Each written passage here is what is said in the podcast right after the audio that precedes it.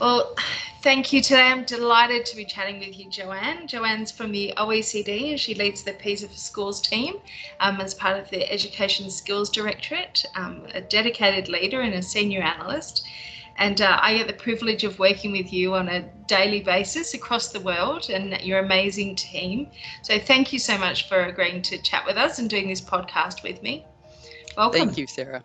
Thank you very much, and thank you for this opportunity to to reach out to to the many people in Janison that have not had a chance to meet, um, and also to to start off by expressing our great appreciation for this partnership and uh, the long-standing um, discussions that we've had to to make this project uh, see the light and now grow into what it is today. So thank you, Sara, for for this opportunity.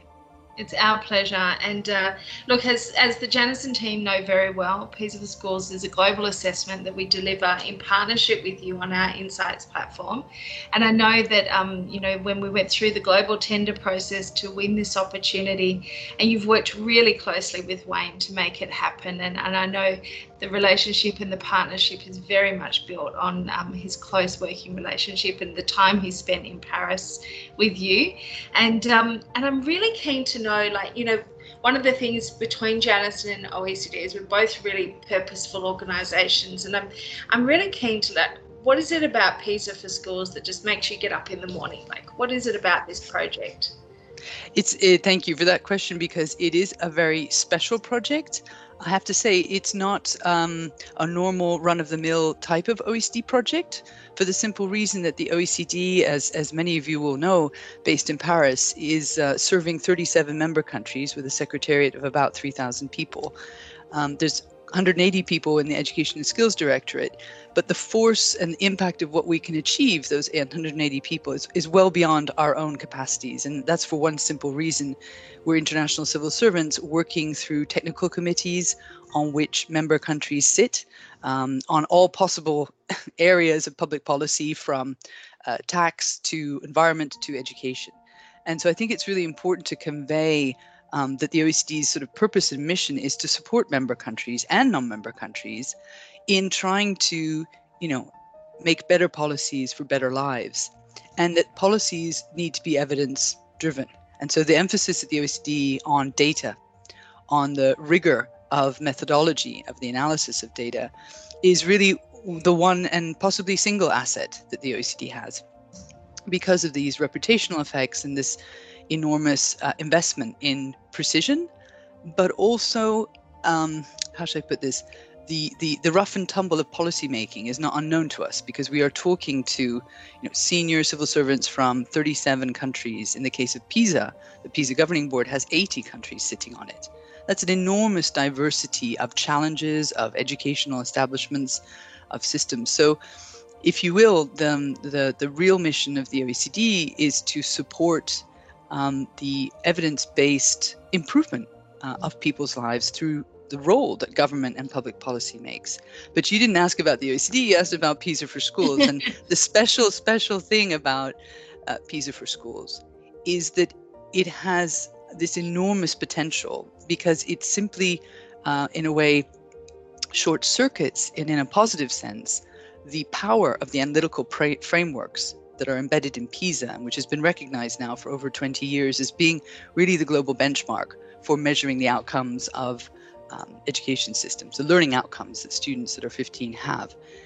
We've taken those frameworks and we have made a kind of nanotechnology mm. for schools as the unit of analysis. And so to be able to bring the power of those uh, frameworks in the form of an assessment to the tables of children in individual institutions around the world is truly remarkable. And, and I do have to say, it's another aspect of the OECD.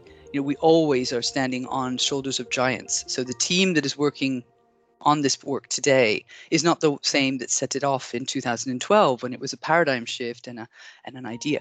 So I think we we build on the legacy of of PISA. We are seeking, with the help of the Janison team, to deliver in a highly reliable way um, this incredible assessment piece on competence based assessment to countries that don't know this form of content and actually are not familiar with digital assessment. So there's multiple challenges that we're addressing at the same time.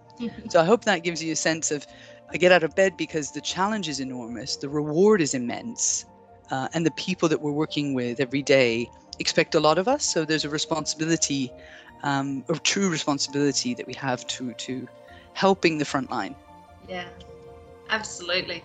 And I think for myself as a teacher, what I love about this as well is it's so focused on building the capacity of teachers who are really at the front line of driving educational change. And it's focused on continual improvement for schools as well. And I think that really speaks to me in terms of the work that we're doing. And, and when I reflect on this year and everything with the global health crisis that we've faced, it's remarkable, really. You know, we've still delivered PBTS to over 1,750 schools in Russia amidst a global health crisis. Like, it truly is remarkable. And, um, you know, we're reflecting on that. And I mean, your team haven't been in the same office since February, have they? Is it nearly a year since you've been together? That's right. It's right. It's um, you know, we we got, sort of got the message that we were not coming back over a weekend, uh, like many people in, in spring, northern hemisphere spring. Um, and I think it, it's fair to say that the, the OECD has been quite nimble in terms of technology support, um, uh, really quite impressive because overnight everybody was remote uh, and the place was not equipped for, for that type of, of working. It's not an IT company, it's not a nimble IT company like Janison, where I'm sure the culture also of distance working is much more developed. Um, and so it was a huge uh, hurdle for all of us in the spring. I mean, I think what has has come to to, to pass is that we are all uh, hunkered down in our various um, houses. Um, we're based in France. As you know, it's been very rough in, in Europe in many, many ways, and France has not been spared. So we have um, currently, as we speak, we have a curfew at uh, six o'clock in the afternoon. Uh, we haven't seen the offices since last spring, as you say, coming up to an, a year. So the challenge, um, just really prosaic challenge, but absolutely vital challenge, has been how to you know continue to have a really strong team spirit when you know our days although we're living in paris are spent you know talking in the morning to thailand because it's the right yeah. time zone and then we finish our day talking to the brazilian team uh, because they're behind us uh, on the time time zone uh, scale so it very intense days um, a huge amount of intellectual and emotional work uh, in terms of creating um, flourishing relationships at a distance. So the team is amazing, uh, incredibly resilient. Everyone individually and collectively is, is sort of a powerhouse of motivation and expertise. So that's the easy part, if you will. Um, but nonetheless, we, we have had some very honest um, discussions amongst ourselves, and we've um, really created a sense of solidarity, not just professional solidarity, but the human solidarity of knowing what's going on in people's lives and how can we adapt to to cater for that. So I think there's no um, silver bullet, and I don't think anyone has cracked this. I certainly wouldn't claim to have cracked cracked how do you you know do a virtual remote global team but i do think we we've got some of the insights now. Absolutely. And i think it's really um it's really interesting for me certainly in my work with you. Um you know and i feel like we've built this really great relationship between oecd and janison and really it's only wayne that's ever physically met and yet we we work together so closely and um, one of the things I've always noted is that you always come at it, you know, I always admire your leadership skills of your team, but you always do it people first. And it's one thing I've always noticed. And even at our first meeting, I remember we started with you asking everyone to share where they were, where they grew up, and we started sharing stories about childhood homes and what seemed like such a simple thing actually suddenly there was this instant respect for the cultural and cognitive diversity of the group we were working with. And and I thought what a what a clever lady. Like it was such a simple question on the surface but there was such depth behind it. And yeah. I wonder you know I mean you're in a really complex multilateral intergovernmental organization.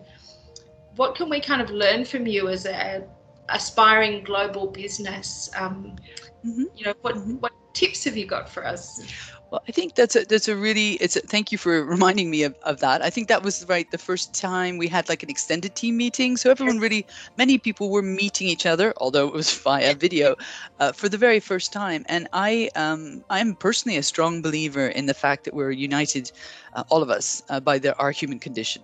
Uh, so we were all born somewhere into some sort of family, and we're probably trying to raise families of some sort as well. So this aspect of the human condition is what what really links us together. Whether um, we're talking to an education minister from Spain or a um, Ministry of Education official from Peru, or um, or, or a partner in in Australia, um, this is what joins us. Um, the other thing that that binds us together is mission and purpose. And it, we should never underestimate the power of a shared vision and purpose. It will align interests, it will galvanize energies, and it will give purpose to each and every day. So I think that's another really important aspect is but to be very clear about that because if in a partnership and let's just take for example this this flourishing partnership with with Janison which is very special in many ways to the OECD um, which hasn't embarked on a great many technology partnerships in the form of a partnership.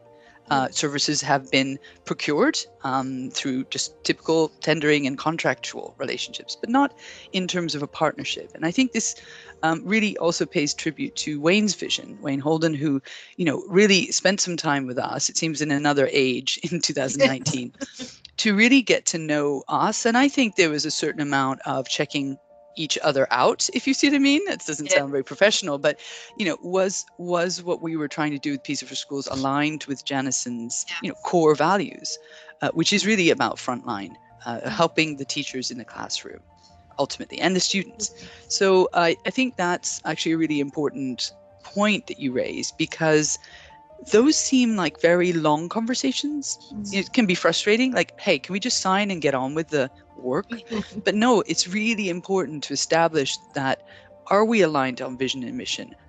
Do we understand each other as people? Will we be able to trust each other in a moment of need? and I think those um, types of building of partnerships are going to be increasingly necessary in the future. None of our sort of intractable and now even worse um, policy issues of inequity, mm. of, of disadvantage, of opportunity offered by digitalization. None of these wicked uh, policy issues will be faced or solved by a government or a single organization. It's always going to be in partnership. So the ability to foster networks and partnerships which are aligned in vision and mission and purpose is absolutely essential. Uh, I say one last thing about the fact that you, you rightly mentioned, you know, we have a team of six and no one has the same passport. So, um, you know, and that's the OECD for you in a nutshell. The, the, the biggest um, kick out of working at the OECD, honestly, is both the mission and, and, and the purposefulness, but and the ability to do some really interesting work, but also just the quality of the people and the mm-hmm. range of people that you can work with you know, around the water cooler. Not that we have one anymore. Uh, can hardly forget what it means to have a coffee. But you know, just the, the each person that you're working with as a peer has an immense amount of insight into different cultural approaches to an issue. And we all know that innovation comes through diversity. So if there was one little tip for Janison as it grows into a global company, is to be extremely mindful of the enormous, um, enormous cultural assets you have already in the people that you have on the team, and to really make sure that's valued and that those uh, staff members are asked for their opinion in areas of their cultural competence. Maybe they have a background in another language, maybe they came from another country. And that's really important, not just now uh, as an Australian company based in Australia with global ambitions, but in the future, um, because it will become less Australian. Right, if everything goes to plan, and it will become truly global. So it's very important to have that in mind. So thank you for that question, because I think it starts with this idea of do we understand each other? As human beings. It's actually that simple.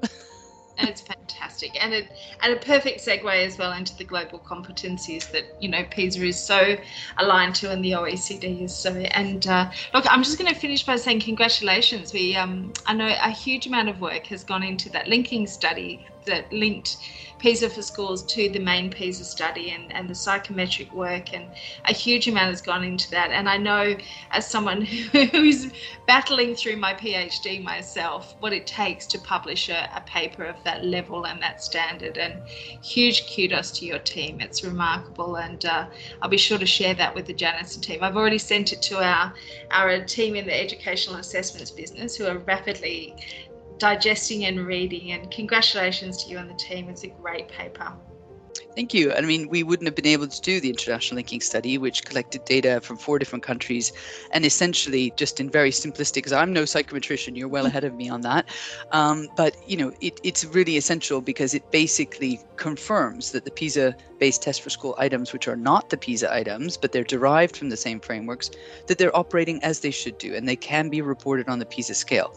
I mean, this is a unique ability of this assessment. There is no other assessment that can reliably be linked to the PISA frameworks and the PISA scales.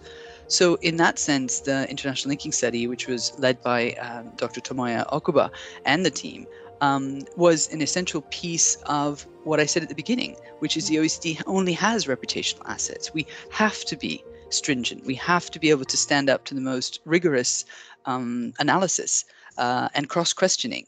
And in fact, our convening power, where we can um, have a, an event and have lots of countries want to attend derives from that trust that's given to us and the and the seriousness with which we we take uh, that p- p- yeah. trust that people place in us. Yeah.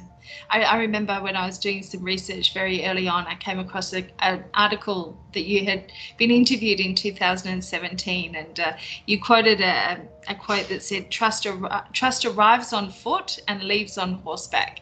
And that resonated so strongly with me. I now have it printed on my desk. Um, and I use it in terms of approaching these conversations with schools and countries about PISA for schools because it, it is about building that trust and building that authentic relationship and that shared purpose of, of driving improvement for schools and, and students worldwide. Thank you so much for your time today. I really appreciate it, and I'm sure the Janison team will really uh, feel that they've got to know you and the OECD and the PISA for Schools project a whole lot better. So thank you so much. Thank you. Thank you very much, Sara.